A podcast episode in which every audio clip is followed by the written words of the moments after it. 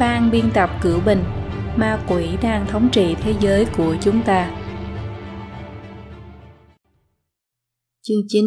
Kinh tế mồi nhử của ma quỷ phần một. Lời dẫn.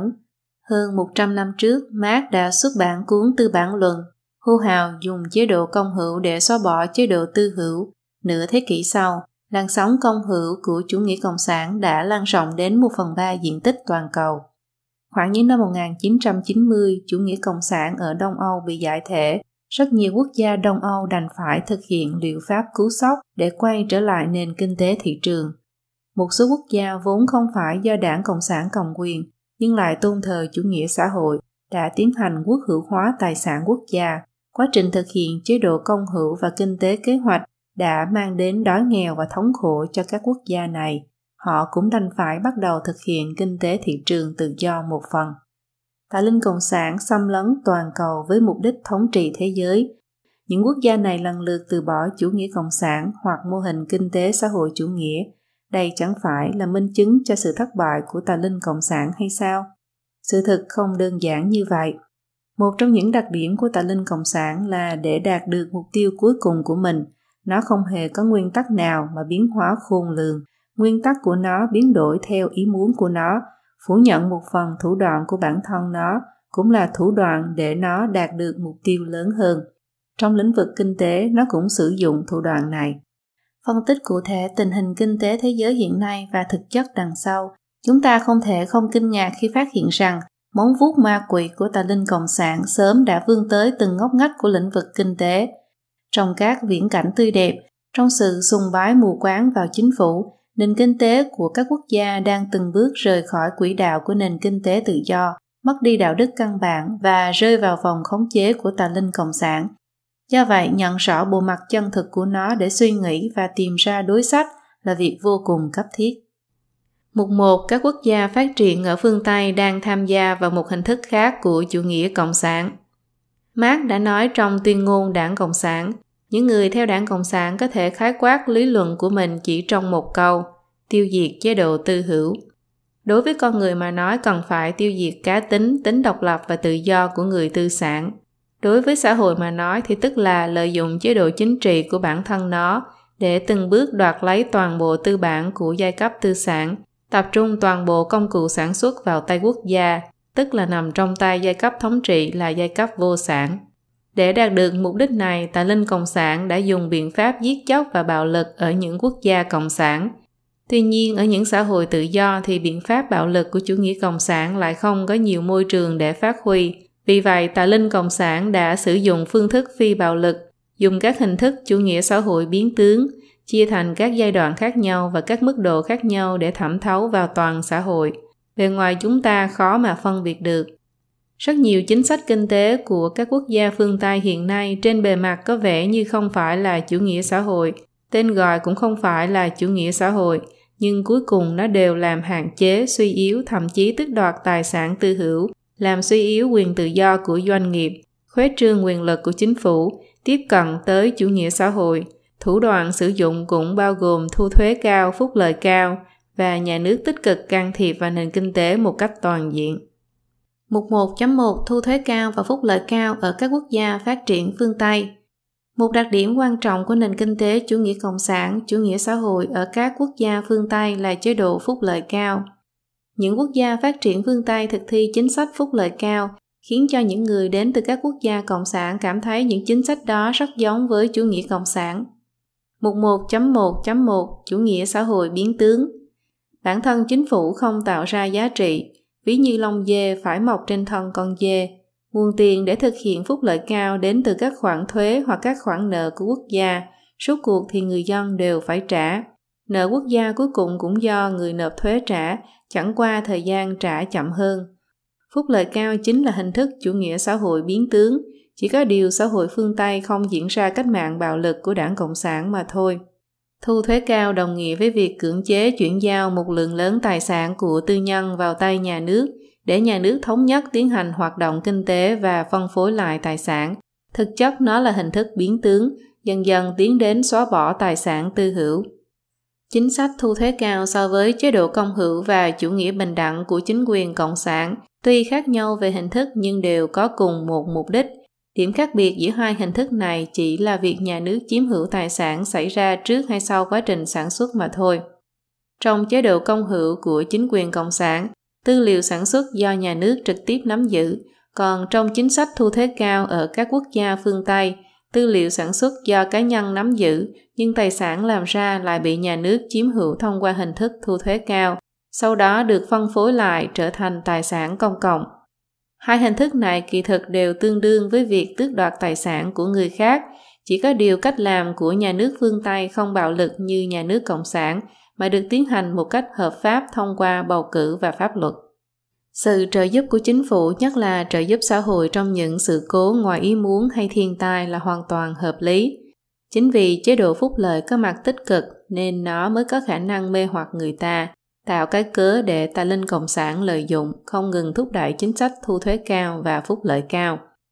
Về mặt này, phúc lợi cao đã đạt được mục đích phá hoại con người, xã hội và đạo đức, tương tự như nền kinh tế chủ nghĩa cộng sản. Bản thân nền kinh tế chủ nghĩa cộng sản tự nhiên có tính hủy hoại nhân tính, dựa trên việc con người phải đấu tranh sinh tồn về khía cạnh kinh tế, từ đó kích thích mặt ác của con người, làm bại hoại đạo đức con người. Đây chính là nguyên nhân căn bản khiến tà linh luôn tìm cách thúc đẩy các quan điểm kinh tế của chủ nghĩa cộng sản phát triển ra toàn thế giới, bao gồm cả các nước theo chính quyền cộng sản và các xã hội tự do. Mục một chấm một chấm hai Thực trạng chính sách thu thuế cao. Chế độ phúc lợi cao của các quốc gia phát triển ở phương Tây đòi hỏi một nguồn tài chính lớn.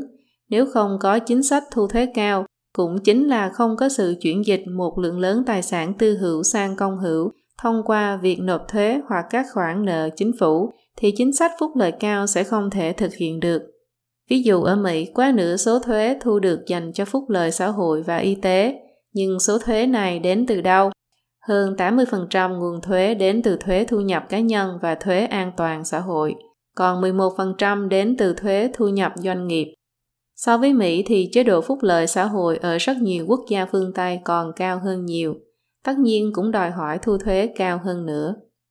Theo số liệu thống kê năm hai nghìn không trăm mười sáu của Tổ chức Hợp tác và Phát triển Kinh tế Quốc tế, trong số ba mươi lăm quốc gia có nền kinh tế thị trường thì có hai mươi bảy quốc gia có thuế suất thu nhập lao động lớn hơn ba mươi phần trăm, cao nhất là năm mươi tư phần trăm, xếp thứ hai là bốn mươi chín phẩy bốn phần trăm, đa phần đều ở các nước châu Âu. Đồng thời, khi ăn uống và mua sắm ở châu Âu, người tiêu dùng còn phải chịu thuế giá trị gia tăng. Các quốc gia có thuế giá trị gia tăng lên đến hai mươi phần trăm. Nếu tính thêm thuế thu nhập doanh nghiệp và các loại thuế lặt vặt khác, thì tổng mức thuế suất sẽ còn cao hơn nữa. Một nghiên cứu khác chỉ ra rằng, khoảng những năm một nghìn chín trăm, người dân ở nhóm hai mươi quốc gia có nền kinh tế phát triển chỉ phải nộp thuế rất thấp. Ví dụ thuế suất cao nhất ở Ý những năm một nghìn chín trăm là mười phần trăm, Nhật Bản và New Zealand là năm phần trăm. Tuy nhiên, đến năm một nghìn chín trăm năm mươi, thuế suất cao nhất bình quân ở hai mươi quốc gia này đã vượt quá sáu mươi phần trăm, sau đó dần hạ xuống còn khoảng bốn mươi phần trăm ngày nay. Chính sách thu thuế cao không chỉ nhắm vào người giàu, nó cũng trực tiếp hoặc gián tiếp nhắm vào người nghèo. Người giàu thường có nhiều biện pháp hơn thông qua thương mại và các biện pháp khác để hợp thức hóa việc trốn thuế. Nhưng người nghèo khi thu nhập tăng lên lại có nguy cơ mất đi một số phúc lợi xã hội trong một phạm vi thu nhập nhất định. Thậm chí càng làm việc nhiều thì phải nộp thuế càng nhiều, mà phúc lợi nhận được càng ít đi. Mục một chấm một chấm ba Thực trạng chính sách phúc lợi cao. Năm một nghìn chín trăm bốn mươi hai, nhà kinh tế học người Anh William Beveridge đã đề xuất chủ trương xây dựng chính sách phúc lợi quốc gia, vạch ra một hệ thống an sinh xã hội toàn diện và phổ quát mang lại lợi ích cho tất cả các công dân. Chế độ phúc lợi cao của xã hội hiện đại đã mở rộng thành một hệ thống bao trùm rất nhiều phương diện như thất nghiệp, y tế, dưỡng lão, tai nạn lao động, nhà ở, giáo dục, chăm sóc trẻ em, vân vân, vượt xa khỏi phạm vi truyền thống là việc làm từ thiện có tính khẩn cấp nhằm giải quyết những vấn đề khó khăn tạm thời. Một báo cáo của Quỹ Di sản Mỹ cho thấy năm hai nghìn không trăm mười ba có một trăm triệu người Mỹ, chiếm một phần ba dân số, được nhận các khoản phúc lợi không bao gồm bảo hiểm an toàn xã hội và bảo hiểm y tế liên bang. Bình quân mỗi người nhận mức trợ cấp tương đương chín nghìn đô la Mỹ. Theo số liệu công bố của Cục Thống kê Mỹ năm hai nghìn không trăm mười sáu, Số người sống dưới mức nghèo khổ chiếm mười hai phẩy bảy phần trăm dân số Mỹ. Tuy nhiên, mức sinh hoạt của những người nghèo ở Mỹ có thể sẽ còn khiến nhiều người phải giật mình hơn nữa. Theo điều tra của chính phủ, trong những gia đình nghèo này, chín mươi sáu phần trăm cha mẹ nói rằng con cái của họ chưa từng bị đói. bốn mươi chín phẩy năm phần trăm số gia đình sống trong những căn nhà một hộ, bốn mươi phần trăm số gia đình sống trong những căn nhà phố liền kề, chỉ có chín phần trăm số gia đình sống trong những căn nhà lưu động, tám mươi phần trăm số gia đình có điều hòa, bốn mươi phần trăm số gia đình có tivi tinh thể lỏng, ba phần tư số gia đình có xe hơi.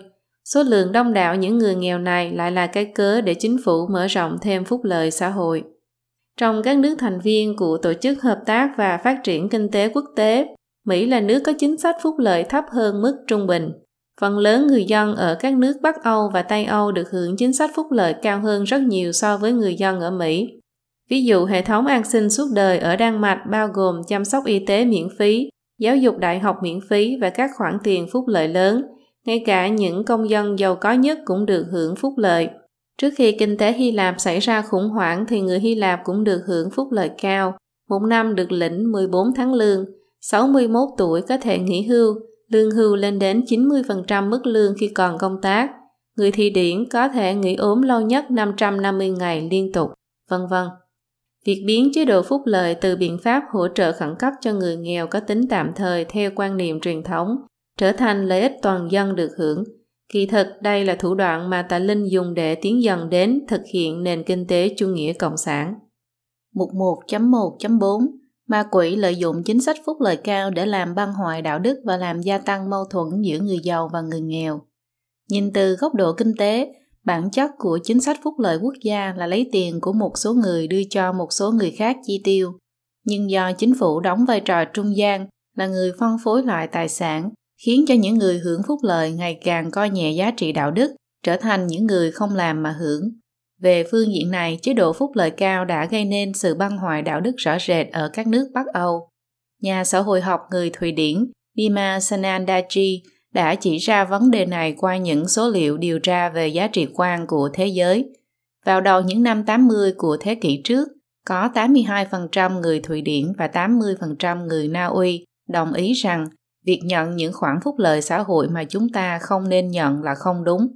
Nhưng cuộc điều tra tiến hành năm hai nghìn không trăm lẻ năm và năm hai nghìn không trăm lẻ tám lại cho thấy rằng chỉ có năm mươi sáu phần trăm người Na Uy và sáu mươi mốt phần trăm người Thụy Điển tin rằng việc hưởng những khoản phúc lợi xã hội mà bản thân không nên được hưởng là không đúng. Dưới tác động của chính sách phúc lợi xã hội, người ta nhận được ít thành quả do bản thân nỗ lực làm việc hơn. Chính sách phúc lợi khuyến khích mọi người sống dựa vào phúc lợi của chính phủ. Theo thời gian, quan niệm đạo đức của con người đã trở nên biến dị một cách vô thức.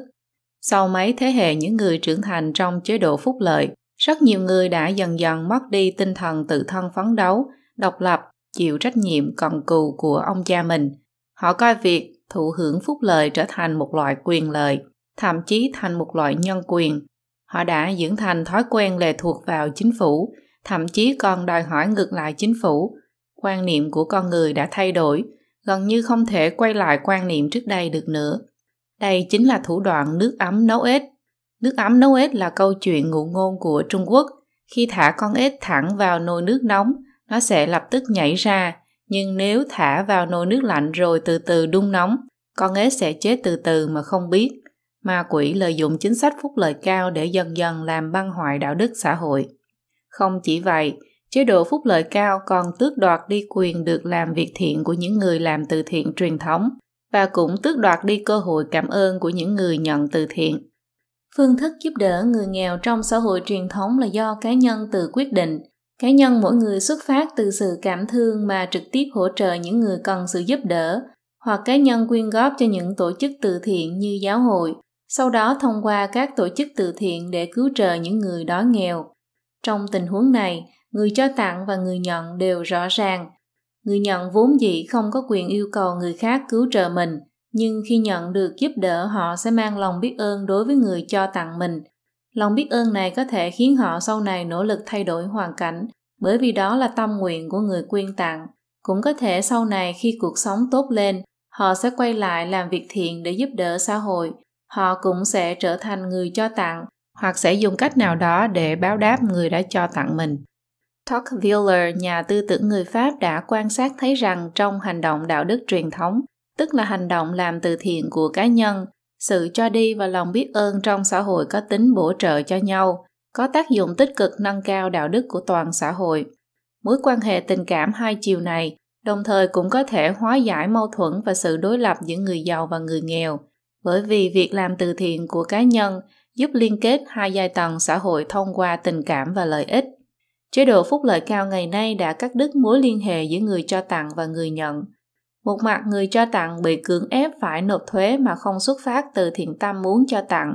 Trên thực tế, họ bị cưỡng đoạt quyền được bố thí, hành thiện. Mặt khác, người nhận không biết ai là người cho tặng. Bản thân chế độ phúc lợi quốc gia không phải là người cho tặng thực sự. Người cho tặng thực sự là người nộp thuế. Do vậy, họ cũng không có lòng biết ơn. Ngoài ra, Tocqueville còn chỉ ra rằng chế độ phúc lợi làm gia tăng mâu thuẫn giữa người giàu và người nghèo. Người giàu bị cưỡng chế giao nộp một phần tài sản, nhưng lại không thể được gặp trực tiếp người được cứu trợ mà đồng cảm với họ. Ngược lại, họ chỉ cảm thấy oán hận và khinh miệt những người ở giai tầng đói nghèo, coi những người này là những kẻ xa lạ tham lam. Đồng thời, trong tâm người nghèo cũng sẽ nảy sinh sự bất mãn, bởi vì sự cứu trợ về vật chất được coi là việc đương nhiên, nhưng lại không thể giúp người ta no đủ. Một giai cấp nhìn thế giới bằng con mắt sợ hãi và thù hận, còn giai cấp kia lại nhìn những bất hạnh của bản thân bằng một con mắt thất vọng và đố kỵ. Kích động lòng đố kỵ và đấu tranh, chế độ phúc lợi cao chính là một trong những thủ đoạn của tà linh để hủy hoại con người. Mâu thuẫn này biểu hiện vô cùng rõ rệt khi cuộc khủng hoảng kinh tế Hy Lạp xảy ra. Tuy vậy, đó không phải là mâu thuẫn giữa người giàu nhất và người nghèo nhất, mà là mâu thuẫn giữa đa số những người ở tầng lớp trung lưu và người giàu. Ở Hy Lạp, người ta không muốn đóng thuế cao, toàn dân trốn thuế nghiêm trọng. Báo The Economist nói, giới quan chức Hy Lạp gọi trốn thuế là phong trào toàn dân. Một khi nền kinh tế có vấn đề, vấn nạn người giàu trốn thuế lại càng nhức nhối hơn. Chính phủ Hy Lạp vì không muốn làm mất lòng cử tri, nên suốt một thời gian dài đã phát hành trái phiếu để bù đắp cho thâm hụt ngân sách do việc thu thuế không đủ, để duy trì mức phúc lợi cao ngang bằng với các nước thành viên khác trong Liên minh châu Âu. Sau khi khủng hoảng xảy ra, khi chính phủ cần phải giảm phúc lợi, thì một làn sóng bất mãn của những người dân vốn đã quen được nuông chiều bằng phúc lợi cao bùng phát trên quy mô lớn. Dân chúng chỉ mũi nhọn vào những người giàu, họ yêu cầu phải thu thuế nhiều hơn từ những người giàu. Rốt cuộc là tầng lớp giàu có hay tầng lớp trung lưu phải chịu trách nhiệm cho cuộc khủng hoảng kinh tế này. Đây là một vấn đề khiến chính phủ phải đau đầu, nhưng cho dù thế nào, tà linh đã đạt được mục đích của nó là phá hoại đạo đức con người và xúi dục những nhóm người thù hận đấu tranh lẫn nhau. Chế độ phúc lợi thúc đẩy quan niệm không làm mà hưởng, điều này sẽ làm giảm đi tinh thần nỗ lực làm việc và tích cực phấn đấu của xã hội. Nó cũng sẽ khiến nền kinh tế bị tổn thương. Ba nhà kinh tế học gồm Martin Halla, Mario Lagner và Friedrich Schneider đã tiến hành phân tích những tác động thực tế của chế độ phúc lợi xã hội và đưa ra số liệu chứng minh chế độ phúc lợi chắc chắn sẽ làm suy yếu động lực phát triển của xã hội, mà tác động này phải sau một thời gian rất lâu dài mới có thể thực sự biểu hiện ra. Họ kết luận rằng chế độ phúc lợi xã hội sẽ phá hủy đi nền tảng kinh tế của chính quốc gia đó.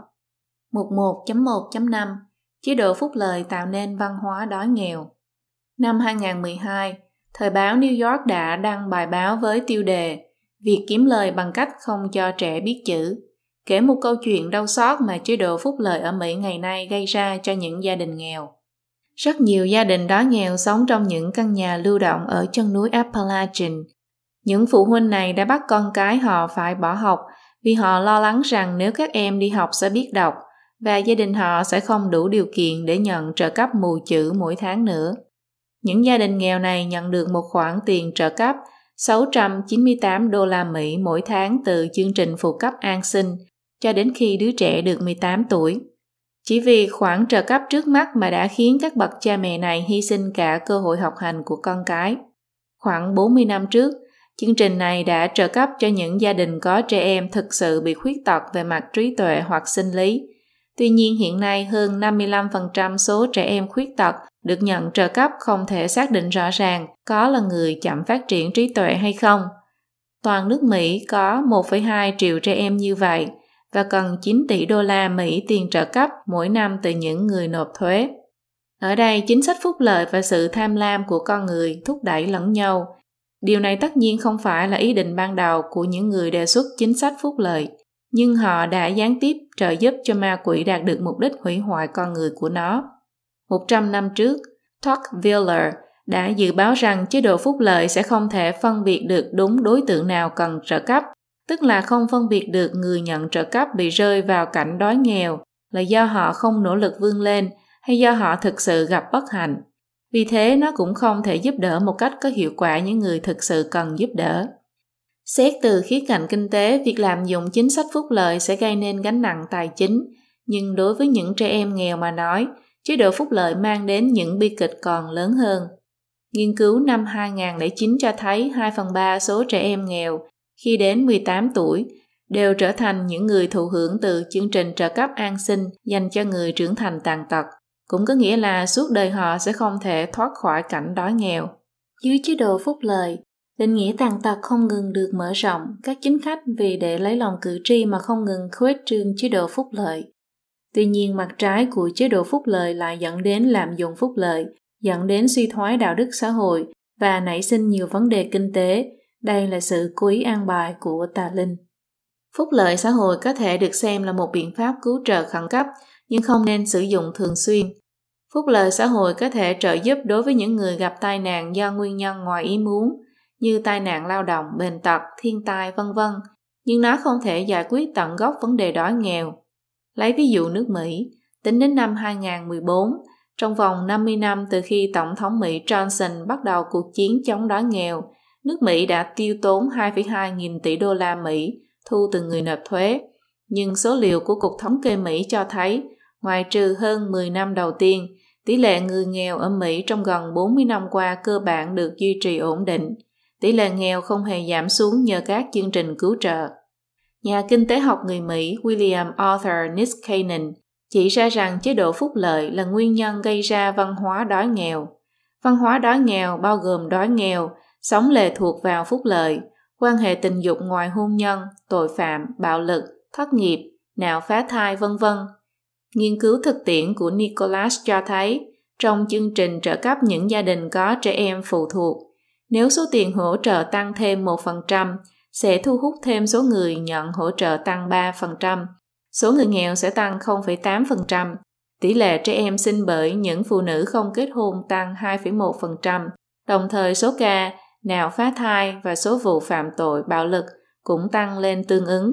Điều này chứng tỏ rằng chính sách phúc lợi cao ngược lại khiến con người ỷ lại vào phúc lợi mà thiếu đi tinh thần trách nhiệm. Một hậu quả quan trọng của văn hóa đói nghèo là làm tan vỡ gia đình. Nhà kinh tế học Walter E. Williams, sau khi tìm hiểu lịch sử và thực trạng vấn nạn đói nghèo của những người da đen ở Mỹ, đã chỉ ra rằng tám mươi lăm phần trăm trẻ em người da đen sinh ra trong những gia đình mẹ đơn thân. Đây là nguyên nhân quan trọng dẫn đến tỷ lệ nghèo cao trong cộng đồng người da đen, mà chế độ phúc lợi cao lại chính là thủ phạm tiếp tay, khiến những người mẹ đơn thân không phải chịu trách nhiệm cho những hành động sai lầm của họ. Ngược lại, họ còn được nhận các khoản phụ cấp nhà ở, thực phẩm và các khoản tiền trợ cấp khác từ phúc lợi xã hội. Phúc lợi trở thành trợ thủ đắc lực làm tỷ lệ sinh con không kết hôn tăng cao, làm tăng số lượng người nghèo. Mặc dù mức phúc lợi không ngừng tăng lên nhưng khoảng cách giàu nghèo ở Mỹ vẫn không ngừng mở rộng suốt ba mươi năm qua.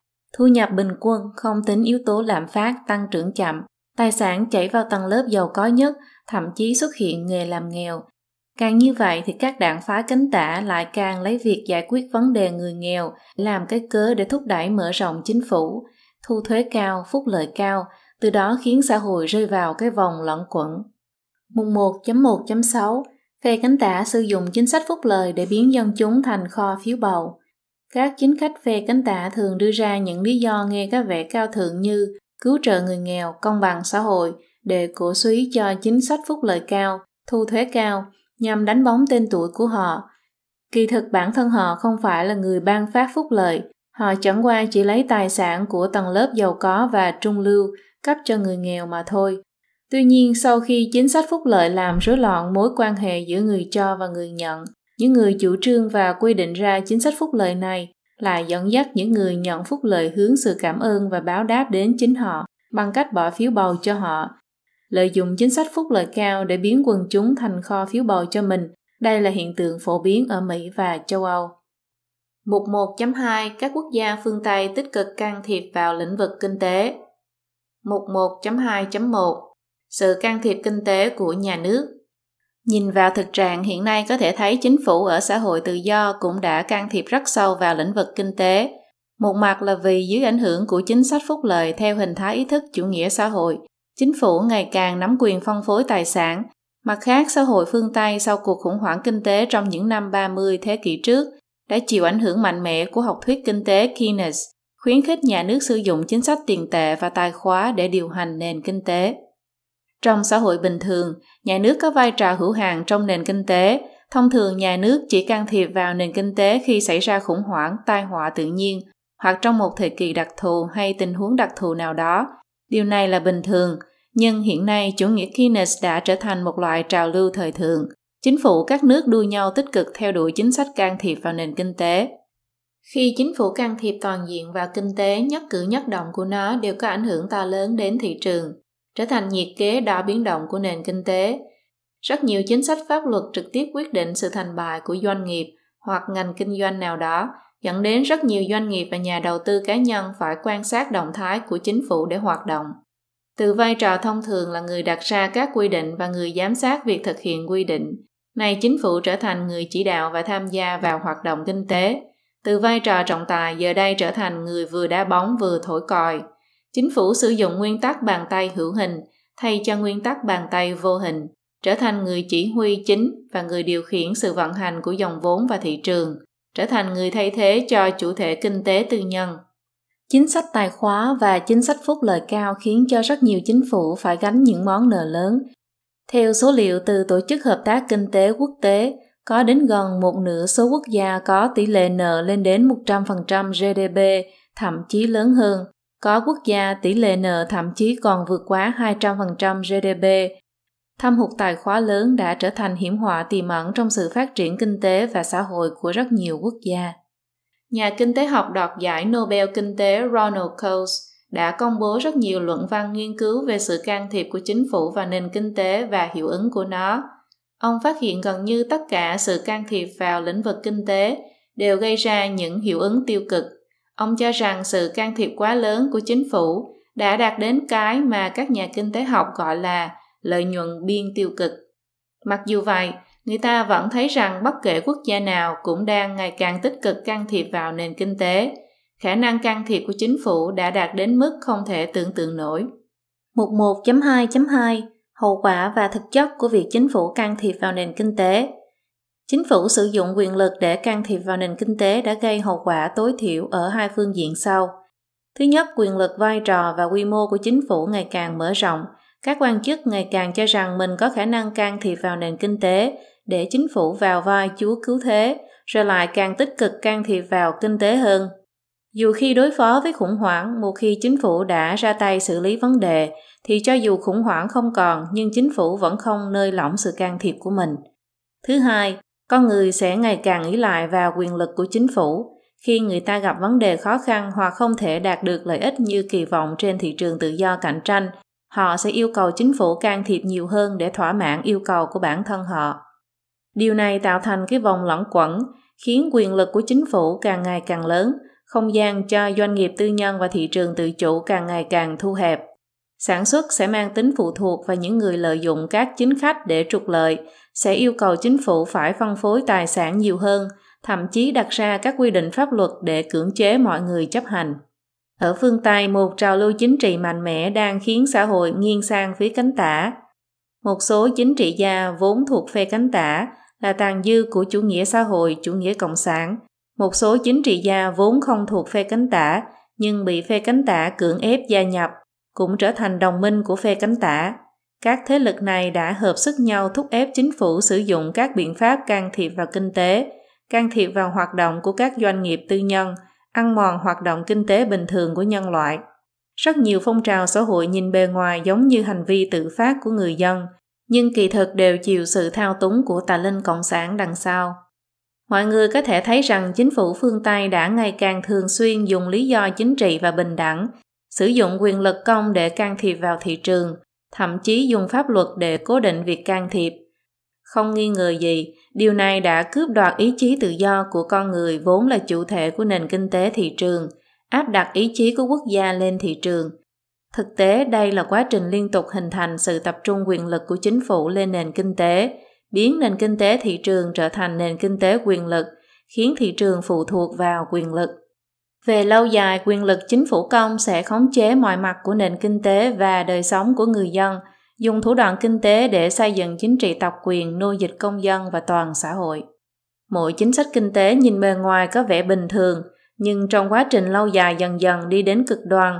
Cứ như vậy, tà linh cộng sản đang từng bước dẫn dắt nhân loại hướng đến chủ nghĩa cộng sản. Mục một chấm hai chấm ba, nền kinh tế chủ nghĩa xã hội sẽ dẫn đến chủ nghĩa cực quyền.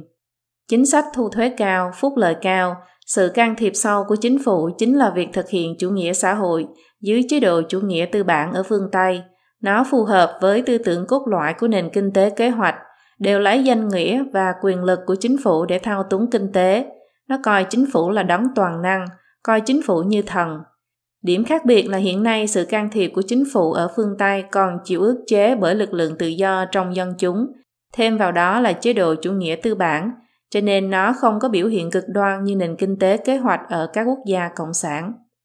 Nhà kinh tế, nhà tư tưởng nổi tiếng Hayek đã từng cảnh báo, bất cứ kế hoạch tái phân phối nào do chính phủ thao túng và thực hiện trên quy mô lớn, trên thực tế đều sẽ can thiệp vào thị trường và tất nhiên cũng đều dẫn đến thể chế chính trị cực quyền, mà điều này không liên quan gì tới dân chủ. Ông cho rằng chủ nghĩa xã hội ở Âu Mỹ hiện nay tuy rằng có điểm khác biệt với chế độ công hữu và kinh tế kế hoạch trước kia, nó chủ yếu thông qua việc thu thuế và chế độ phúc lợi xã hội để tiến hành phân phối lại thu nhập một cách rộng rãi, nhưng hình thức này cũng sẽ dẫn đến hậu quả nô dịch giống như chế độ công hữu, chỉ có điều sẽ chậm hơn, gián tiếp hơn và không toàn diện như chế độ công hữu mà thôi. Phần trước của cuốn sách này đã chỉ ra rằng Marx, Engels, Lenin đều coi chủ nghĩa xã hội là giai đoạn tất yếu của chủ nghĩa cộng sản. Giống như một đoàn tàu, điểm dừng ở trạm trung chuyển sẽ không ảnh hưởng đến điểm cuối cùng của nó. Nhân tố đằng sau thúc đẩy một quốc gia hướng đến chủ nghĩa xã hội chính là tà linh cộng sản. Nó nhất định sẽ liên tục tiến về phía trước. Xã hội nhân loại về phương diện kinh tế và các phương diện khác, một khi quay lưng lại với truyền thống và tiếp thu những giá trị quan của tà linh cộng sản, đi theo đường tà, thì không cần quan tâm tốc độ thế nào, chỉ cần phương hướng không thay đổi, thì sớm muộn cũng sẽ đi đến điểm cuối của con đường. Điểm cuối của con đường khi đã rời xa truyền thống này không phải thiên đường nhân gian mà là hủy diệt nhân loại. Trên thực tế, ma quỷ không hề quan tâm thiên đường có thành hiện thực không, nó cũng biết đó chỉ là những lời dối trá để lừa người, chỉ cần có thể hủy diệt nhân loại, thì ma quỷ đã mãn nguyện rồi. Mục hai. Nền kinh tế Trung Cộng, mô hình kinh tế quái thai của chủ nghĩa xã hội. Sau khi trải qua nghèo đói và thống khổ do chế độ công hữu và nền kinh tế kế hoạch mang lại, Trung Cộng đành phải thực hiện cái gọi là cải cách mở cửa, cũng gọi là kinh tế thị trường. Rất nhiều người tưởng rằng Trung Cộng đang thực hiện theo chủ nghĩa tư bản, kỳ thực không phải. Mục hai chấm một. Tà linh Cộng sản không hề buông lỏng sự khống chế đối với kinh tế Trung Quốc. Trung Cộng bất đắc dĩ đành phải cởi trói trong lĩnh vực kinh tế để một bộ phận kinh tế bước vào kinh tế thị trường và cho phép duy trì một bộ phận kinh tế tư nhân nhất định. Nhưng điều này không có nghĩa là ma quỷ Cộng sản buông lỏng sự khống chế của nó. Ngược lại, đây chỉ là thủ đoạn mà tà linh lợi dụng để duy trì sự tồn tại của bản thân nó và lừa dối thế giới mà thôi. Mô hình kinh tế Trung Cộng hoàn toàn là một thứ quái thai, là sự kết hợp kỳ dị giữa chủ nghĩa xã hội, chủ nghĩa quốc gia và kinh tế thị trường. Trên bề mặt, mặc dù nền kinh tế có một bộ phận là doanh nghiệp tư nhân, nhưng Trung Cộng lại chưa từng thừa nhận quyền sở hữu tài sản vĩnh viễn của người dân. Do đó, tất cả tài nguyên, bao gồm cả đất đai cơ bản, vẫn thuộc sở hữu nhà nước, thuộc nền kinh tế công hữu. Đồng thời, Trung Cộng lợi dụng quyền lực nhà nước để khống chế tất cả cơ chế vận hành của nền kinh tế. Nó vẫn tồn tại kế hoạch nhà nước khổng lồ, vốn thuộc nền kinh tế tập quyền. Thị trường chỉ là thủ đoạn mà chính phủ dùng để thúc đẩy kinh tế. Nó không có tính độc lập thực sự, cũng không có cơ chế phù hợp với thị trường, không minh bạch về pháp lý và quyền sở hữu. Tỷ giá không được tự do biến động, tài sản cũng không được tự do ra vào, doanh nghiệp nước ngoài không được tự do hoạt động. Để khuyến khích xuất khẩu, chính phủ Trung Cộng đã đưa ra chính sách hoàn thuế và giảm thuế xuất khẩu cho doanh nghiệp, với mục đích dùng giá thấp để đánh bại những đối thủ cạnh tranh, gây nhiễu loạn hoạt động ngoại thương bình thường của thế giới. Mọi hoạt động kinh tế phải phù hợp với yêu cầu của chính trị. Hoạt động kinh tế và các tài nguyên kinh tế của doanh nghiệp và cá nhân đều phải phụ thuộc vào chính trị. Chúng có thể bị chiếm đoạt bất cứ lúc nào vì lý do chính trị. Chính vì thấy được những nguyên nhân này, nên các nước theo kinh tế thị trường ở châu Âu và châu Mỹ vẫn luôn không thừa nhận Trung Quốc có nền kinh tế thị trường. Rất nhiều người trong chính phủ phương Tây từng ngây thơ cho rằng sự phát triển kinh tế sẽ mang lại tự do dân chủ cho Trung Quốc về mặt chính trị. Nhưng không may là Trung Cộng chỉ dùng chất dinh dưỡng của chủ nghĩa tư bản để nuôi lớn cơ thể chủ nghĩa xã hội. Nó liều chết bám chặt lấy bóng ma của chủ nghĩa cộng sản. Trung Cộng càng có nhiều tiền hơn thì lại càng bức hại và đàn áp dân chúng tàn khốc hơn. Bắt đầu từ tháng bảy năm một nghìn chín trăm chín mươi chín, Trung Cộng phát động cuộc bức hại lên một trăm triệu người tu luyện Pháp Luân Công. Cuộc chiến tranh không khói súng chống lại giá trị phổ quát chân thiện nhẫn này vẫn tiếp diễn cho đến ngày nay. Năm hai nghìn không trăm mười ba, Trung Cộng đã tiêu tốn hơn bảy trăm tỷ nhân dân tệ, làm cái gọi là phí giữ vững sự ổn định để trấn áp người dân. Mục hai chấm hai. Sự thật đằng sau sự tăng trưởng kinh tế Trung Quốc. Sự tăng trưởng giê đê pê của Trung Quốc gần bốn mươi năm qua khiến rất nhiều người có vẻ như đã thấy được tính ưu việt của nền kinh tế chủ nghĩa xã hội, khiến rất nhiều người phương Tây, bao gồm cả những người nổi tiếng trong giới chính trị và học thuật, phải thay đổi cách nhìn, phải khen ngợi hiệu quả của thể chế cực quyền. Thực ra, mô hình kinh tế Trung Cộng không thể sao chép được. Nguyên nhân phát triển kinh tế của nó một mặt đã chứng minh vấn đề nội tại của nền kinh tế chủ nghĩa xã hội, mặt khác nó làm nổi bật nguy cơ đáng sợ gây ra bởi một nền kinh tế quyền lực vô đạo đức. Sự tăng trưởng kinh tế của Trung Quốc bốn mươi năm qua có liên quan mật thiết đến một số phương diện nhân tố sau. Thứ nhất, sự nới lỏng chế độ kinh tế công hữu, bãi bỏ nền kinh tế kế hoạch hóa tập trung ở trung ương, khôi phục kinh tế tư nhân và doanh nghiệp tư nhân khiến cho nền kinh tế Trung Quốc có động lực phát triển mạnh mẽ. Người Trung Quốc cần cù, thông minh, nhưng bị đảng Cộng sản kìm kẹp bốn mươi năm qua, khiến họ trở nên sợ đói nghèo. Một khi được giải phóng thì mong muốn kiếm tiền tự nhiên sẽ tạo thành sức mạnh vô cùng lớn. Thứ hai, vốn đầu tư và kỹ thuật từ phương Tây ào ạt chảy vào Trung Quốc. Phần lớn đất đai, lao động và thị trường do thể chế công hữu ban đầu của Trung Quốc tích lũy có thể sử dụng được nhưng chưa được khai thác tiềm năng, giống như mỏ vàng chưa được khai thác. Kỹ thuật được ví như củi, còn vốn đầu tư được ví như dầu và lửa. Hai thứ này kết hợp lại tạo thành ngọn lửa lớn thổi bùng nền kinh tế Trung Quốc. Nếu không phải vì sự thống trị cực quyền của Trung Cộng, thì ngọn lửa này lẽ ra phải cháy sớm hơn, thịnh vượng hơn, lâu dài và an toàn hơn. Nền kinh tế Trung Quốc lẽ ra đã phát triển sớm hơn rồi. Dòng tiền từ các quốc gia phương Tây chảy vào Trung Quốc có quy mô rất lớn, bên ngoài khó mà tưởng tượng được. Theo thống kê, đầu tư trực tiếp của Mỹ vào Trung Quốc từ năm hai không không không đến năm hai nghìn không trăm mười sáu đã lên đến gần tám trăm tỷ Mỹ Kim. Từ năm một nghìn chín trăm bảy mươi chín đến năm hai nghìn không trăm mười lăm, Trung Quốc thực tế đã sử dụng tổng số tiền đầu tư nước ngoài lũy kế lên đến một nghìn sáu trăm bốn mươi hai phẩy ba tỷ Mỹ Kim. Thứ ba, các quốc gia phương Tây còn dành cho Trung Cộng ưu đãi đặc biệt về thương mại và thị trường rộng lớn. Tháng năm năm hai nghìn, Mỹ quyết định bình thường hóa quan hệ thương mại vĩnh viễn với Trung Quốc. Ngày mười một tháng mười hai năm hai nghìn không trăm lẻ một, Trung Quốc chính thức gia nhập Tổ chức Thương mại Quốc tế W T O. Thị trường quốc tế đã mở rộng cửa với Trung Quốc. Thứ tư, nền kinh tế Trung Cộng phát triển trên cơ sở phi đạo đức. Họ bóc lột công nhân, nông dân trong các công xưởng lương thấp, điều kiện lao động tồi tệ, cưỡng chế giải phóng mặt bằng một cách đẫm máu, tất cả chỉ để mở đường cho kinh tế phát triển, bất chấp ô nhiễm môi trường và những tác hại lâu dài, trong thời gian ngắn chiếm hết ưu thế về giá thành và tốc độ. Trung Cộng lợi dụng tiền bạc, kỹ thuật và thị trường của phương Tây, những điều khoản thương mại có lợi với phương Tây, lao động giá rẻ trong nước và giá thành sản phẩm rẻ, để thu về rất nhiều ngoại tệ mỗi năm. Thâm hụt thương mại Mỹ-Trung từ hơn tám mươi tỷ Mỹ Kim năm hai nghìn tăng lên đến ba trăm bảy mươi lăm tỷ Mỹ Kim năm hai không một bảy. Cuối cùng, Trung Cộng lại là người phá hoại các quy tắc thương mại quốc tế để giành lợi thế lớn nhất, thu được lượng ngoại hối khổng lồ.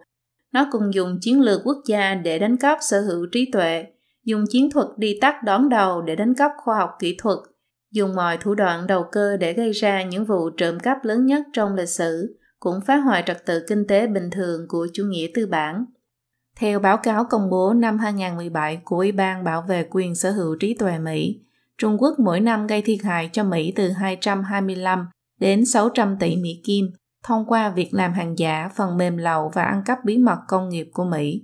Thống kê trên chưa bao gồm việc vi phạm quyền sáng chế phổ biến ở Trung Quốc. Báo cáo còn nêu, trong ba năm qua Mỹ đã thiệt hại một nghìn hai trăm tỷ Mỹ Kim do bị đánh cắp sở hữu trí tuệ, phần lớn do Trung Quốc gây ra.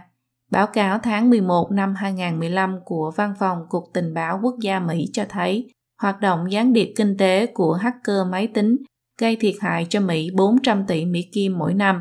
chín mươi phần trăm hoạt động gián điệp đến từ Trung Quốc. Có thể thấy rằng nguyên nhân tăng trưởng kinh tế Trung Quốc là do sự nới lỏng hình thái ý thức chủ nghĩa xã hội trong lĩnh vực kinh tế, cộng thêm sự đầu tư và chuyển dịch tài sản từ các quốc gia phát triển phương Tây và những hành vi kinh tế vô đạo đức của Trung Cộng. Điều này không phải do tính ưu việt của chế độ chủ nghĩa xã hội, càng không có nghĩa là Trung Quốc đang đi trên con đường bình thường của chủ nghĩa tư bản. Các quốc gia phương Tây có lúc gọi mô hình kinh tế cực quyền cộng sản vô đạo đức này của Trung Cộng là chủ nghĩa tư bản quốc gia, thực ra đó là để tô vẽ cho Trung Cộng. Dưới chế độ cực quyền cộng sản, kinh tế chỉ là tỳ nữ của chính trị, biểu tượng kinh tế thị trường chỉ là kỹ xảo để nó trêu đùa thế giới mà thôi. Mô hình kinh tế của Trung Cộng mang đến cho thế giới một ảo tưởng rằng sử dụng lực lượng nhà nước có thể nhanh chóng phát triển kinh tế, sử dụng các thủ đoạn vô đạo đức có thể thu được thắng lợi trong cạnh tranh kinh tế. Vì thế đã khiến cho các quốc gia tích cực can thiệp vào kinh tế hướng đến chủ nghĩa xã hội. Nếu coi mô hình kinh tế Trung Cộng là ví dụ của thành công, thì vô hình chung đã tạo thành tai nạn nhân quyền và là kết quả của sự suy đồi đạo đức, không khác gì uống rượu độc giải khát. Đây là sai lầm lớn. Mục hai chấm ba. Hậu quả do mô hình kinh tế kỳ dị mang lại. Mô hình phát triển kinh tế kỳ dị của Trung Cộng đã mang đến nguy cơ đáng sợ về đạo đức.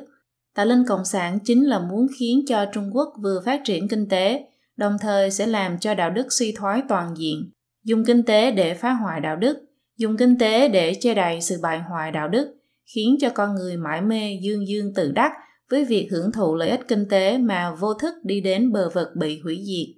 Ngày nay ở Trung Quốc, vấn nạn hàng giả, thực phẩm độc hại tràn ngập, dâm loạn, ma túy, cờ bạc, xã hội đen mặc sức hoành hành, tham nhũng, hủ bại, mại dâm, không những không xấu hổ mà ngược lại còn cảm thấy tự hào. Thiếu chữ tín, khoảng cách giàu nghèo, tội phạm cấu kết với quan chức, xung đột xã hội, pháp luật không công bằng, thấy chết không cứu. Dưới chế độ kinh tế cực quyền, tham nhũng lên đến cực điểm, mua quan bán chức, công tư lẫn lộn. Sự tham ô của quan chức Trung Cộng đã vượt quá sức tưởng tượng của con người. Quan nhỏ tham ô lớn chỗ nào cũng có, quan lớn còn tham ô lớn hơn. Hàng tỷ, hàng chục tỷ tài sản quốc hữu bị biển thủ. Không một chính phủ quốc gia nào trên thế giới lại tham nhũng nhiều và suy đồi đạo đức như Trung Cộng. Tháng mười năm hai không một một, sự kiện cô bé Tiểu Duyệt Duyệt ở Phật Sơn, tỉnh Quảng Đông làm chấn động toàn Trung Quốc và toàn thế giới. Cô bé Vương Duyệt hai tuổi, tên thân mật là Tiểu Duyệt Duyệt, bị một chiếc xe đâm ngã. Người tài xế không những không cứu em bé mà còn tiếp tục lái xe nghiến lên người em rồi bỏ đi. Chiếc xe đi đằng sau tiếp tục nghiến lên người em. Có khoảng mười tám người đi đường đi qua nơi xảy ra tai nạn, nhưng không một ai ra tay giúp đỡ. Cô bé cuối cùng đã tử vong vì không được cứu chữa kịp thời. Truyền thông quốc tế kinh ngạc thốt lên rằng, phải chăng Trung Quốc đã mất đi linh hồn rồi? Nếu như gặp phải côn đồ thì người ta còn có chút e dè. Nhưng trong trường hợp kể trên, trong tình huống căn bản không có bất kỳ nguy hiểm nào mà vẫn thấy chết không cứu, chứng tỏ rằng xã hội này đã phá vỡ giới hạn đạo đức thấp nhất. Sự phát triển kinh tế không còn đạo đức thì rất hỗn loạn, không bền vững và là thảm họa. Nền kinh tế tàn ác vô nhân đạo này đã gây nên khủng hoảng môi trường, gia tăng xung đột xã hội. Xã hội không có thành tính làm gia tăng mạnh mẽ chi phí kinh tế, khi cái giá phải trả về đạo đức lớn đến một mức độ nhất định sẽ kéo kinh tế sụp đổ. Cạnh tranh trên trường quốc tế mà không có đạo đức cũng không thể lâu dài. Kinh tế Trung Quốc đang bắt đầu trả giá cho điều này và đang bắt đầu bước vào thời kỳ suy giảm. Nền kinh tế của Trung Quốc là một ảo ảnh mà ma quỷ tạm thời tạo ra. Trung Quốc chỉ có thể được gọi là nước yếu hùng mạnh. Biểu hiện phồn vinh được tạo ra do tăng trưởng kinh tế nhanh trong thời gian gần đây chỉ giống như xây lâu đài trên cát, bất cứ lúc nào cũng có thể bị hủy hoại vì sự suy thoái toàn diện của đạo đức và sự khủng hoảng toàn diện của xã hội. Nếu không thoát ra khỏi cái thòng lọng này của ma quỷ, thì với mô hình kinh tế hiện nay, Trung Quốc sẽ không thể có một tương lai tốt đẹp, bởi vì tà linh cộng sản vốn không quan tâm và cũng sẽ không giúp kinh tế Trung Quốc thực sự phát triển bền vững. Mục đích thực sự của nó chính là hủy diệt. Mục ba. Chủ nghĩa xã hội đưa các quốc gia kém phát triển đi vào ngõ cụt. Mục ba chấm một. Bóng ma kinh tế của các quốc gia cộng sản Đông Âu cũ vẫn ám ảnh. Trên thế giới hiện nay, ngoài trừ việc tiến hành chủ nghĩa xã hội trá hình tại các quốc gia phát triển ở phương Tây và nền kinh tế quái thai của chủ nghĩa xã hội mà Trung Cộng đang tiếp tục thực thi, các quốc gia chủ nghĩa cộng sản Đông Âu cũ vì không triệt để xóa bỏ tội ác của chủ nghĩa cộng sản khiến cho bóng ma cộng sản vẫn ám ảnh. Trong tâm mọi người vẫn còn chứa đựng chủ nghĩa cộng sản. Điều này phản ánh đến mọi phương diện kinh tế, chính trị. Ví dụ ở Nga và Belarus, doanh nghiệp nhà nước vẫn chiếm tỷ trọng lớn và chế độ phúc lợi cao, nhà nước vẫn còn can thiệp sâu vào nền kinh tế.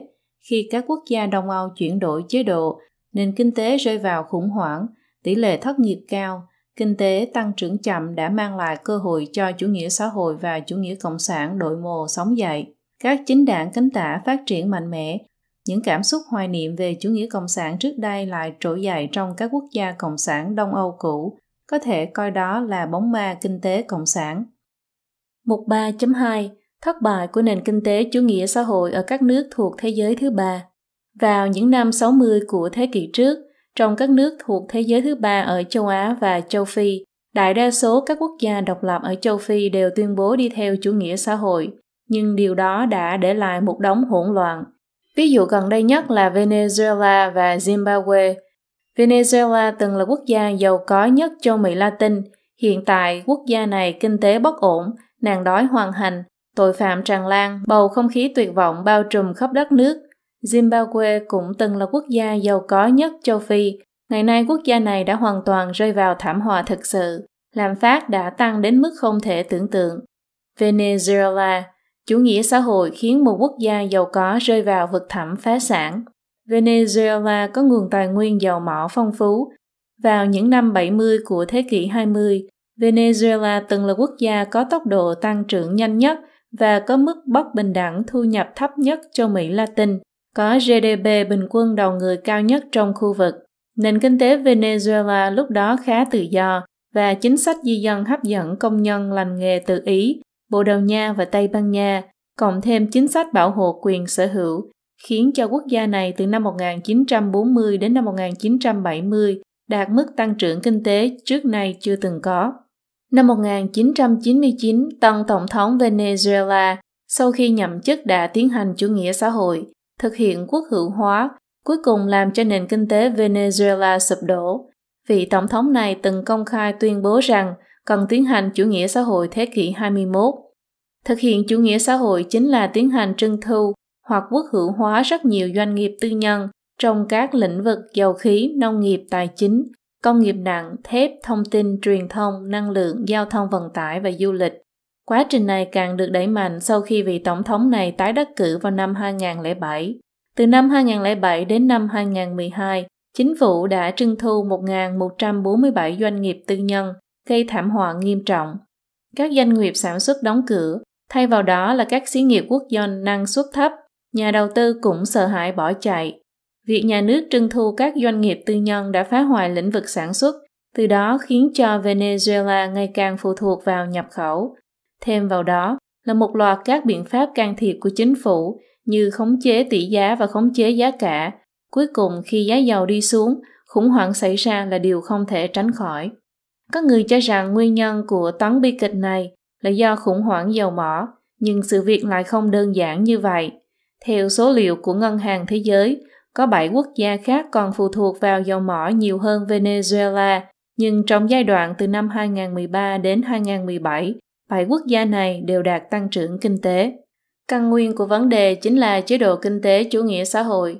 Trên cơ bản, chính sách kinh tế của Venezuela phù hợp với mười yêu cầu mà Marx đã đề xuất cho những quốc gia đi lên chủ nghĩa xã hội tại tuyên ngôn Đảng Cộng sản. Tình cảnh bi thảm của Venezuela là tai họa kinh tế mà tà linh Cộng sản gây ra. Zimbabwe, từ vừa bánh mì của châu Phi đến nạn đói tồi tệ. Sau khi chính thức giành độc lập vào năm một nghìn chín trăm tám mươi, Zimbabwe đã lựa chọn hướng phát triển theo chủ nghĩa xã hội, muốn xây dựng chủ nghĩa xã hội theo chủ nghĩa Marx-Lenin. Tổng thống đầu tiên của quốc gia này, khi còn trẻ cũng là một tín đồ của chủ nghĩa Marx. Đội quân du kích của ông từng chịu ảnh hưởng của tư tưởng Mao Trạch Đông và được chính phủ Trung Cộng viện trợ vô điều kiện. Vì thế quốc gia này có quan hệ mật thiết với Trung Cộng. Không giống với các quốc gia khác ở châu Phi mà cũng tuyên bố đi theo chủ nghĩa xã hội, Zimbabwe chưa lập tức tiến hành quốc hữu hóa. Sau khi bắt đầu cải cách ruộng đất năm hai không không không, nền kinh tế Zimbabwe bắt đầu rơi vào tình cảnh khốn cùng. Theo chính sách cải cách đất đai của Zimbabwe, nông trường của người da trắng bị phân phối lại cho những người da đen bản địa không có đất đai và những người có quan hệ chính trị tốt. Kế hoạch này đã khiến cho sản xuất của Zimbabwe mau chóng sụt giảm. Ngân hàng Trung ương Zimbabwe dự định in thêm tiền để giải quyết khủng hoảng, châm ngòi cho siêu lạm phát bắt đầu.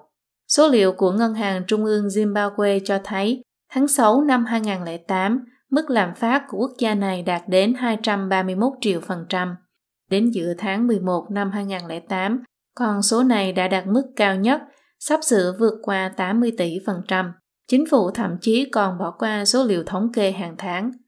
Một năm sau, tỷ giá đô la Mỹ và đồng tiền Zimbabwe đạt đến mức một Mỹ Kim đổi được ba mươi lăm nghìn tỷ đồng Zimbabwe. Zimbabwe buộc phải ngừng sử dụng đồng tiền của mình.